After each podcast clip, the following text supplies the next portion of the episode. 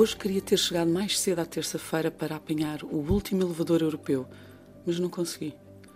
Há poucos minutos anunciaram que todos os ascensores centrais, espelhados e supersónicos que ligam este continente a qualquer lugar do planeta passaram a ser reservados para uso exclusivo da classe política e seus convidados. A restante população terá acesso a escadas, andaimes ou a este elevador de serviço que agora apanho nas traseiras dos pilares da civilização, e isto porque venho fazer hoje um número de pole dance numa cerimónia oficial. Este elevador para em todos os andares e tem portas de vidro que nunca abrem a não ser no piso de saída. O elevador para no primeiro andar, no Brasil, e logo à minha frente é morto o líder indígena Paulo Paulino Guajajara com um tiro na cara. Eu fico em choque, mas mais ninguém parece incomodar-se, pois uh, nem um pingo de sangue mancha as portas de vidro que têm para-brisas automáticos de onde esguicha o melhor desinfetante.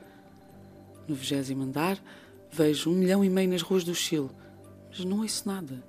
A música ambiente passa num sistema de som de alta qualidade e os vidros das portas são duplos. No centésimo andar, envolvida num manto espesso de fumos tóxicos, uma multidão endélica que mal consegue respirar dirige-se para o elevador e tenta forçar as suas portas. Cá dentro, o ar que se respira é fresco e saudável, assegura uma voz nos altifalantes. E lá em cima, acima do nevoeiro, no último andar, há bombas de oxigênio extra para todos, se for caso disso, dizem-me. É com espanto que reparo que não há tetos, nem telhados, nem portas, nem janelas em nenhum destes andares. Só o andar europeu parece protegido por uma cortina de ferro, assente num balão de ar, preso por cordas a escravos que o seguram de um lado e a protestos que lá o fazem balouçar de vez em quando do outro. Chego ao meu destino. As portas abrem-se e o ambiente é de festa. Estão todos mascarados de Boris Johnson, de Pedro Sánchez, de Rosa Mota, de cerveja Superboc, ouvem-se gargalhadas, tilintares de copos, conversas banais sobre homens de saias, ou então comparam-se referendos votados em ilhas a referendos votados em penínsulas e contam-se anedotas sobre presidentes transatlânticos.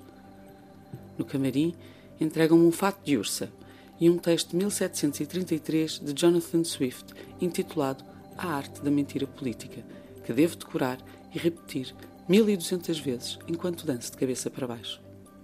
A primeira frase reza assim: Dever-se-á enganar o povo para seu bem e esconder-lhe a verdade com vista à sua salvação? Acendem-se as luzes, o palco enche-se de uma névoa moral. Uma senhora, disfarçada de Europa, entra em cena, deitada numa cama de bens coloniais adquiridos. É neste momento que reparo que o meu nariz começou a crescer. Entro em pânico. Tenho que sair daqui, tenho que sair daqui. Preciso de dinheiro, é certo, mas parece-me um pouco excessivo pagar as contas da casa com a barbárie. Vou correr e carrego no botão do elevador, mas este avisa-me de que devo aguardar. Claro, vai parar em todos os andares antes de chegar aqui, e enquanto isso, toca esta música para mim.